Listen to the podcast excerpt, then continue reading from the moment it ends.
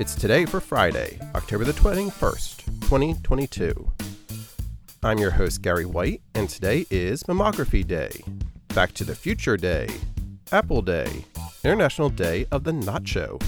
It's Reptile Awareness Day, Babbling Day, National Pumpkin Cheesecake Day, National Witch Hazel Day, National Pharmacy Buyer Day, Celebration of the Mind Day, Reptile Awareness Day, Check Your Meds Day, Count Your Buttons Day, Garbanzo Bean Day, National Pets for Veterans Day, and Global Iodine Deficiency Disorder Prevention Day. Celebrate each day with the It's Today podcast. Brought to you by Polite Productions. Please like, rate, and share wherever you get your podcasts.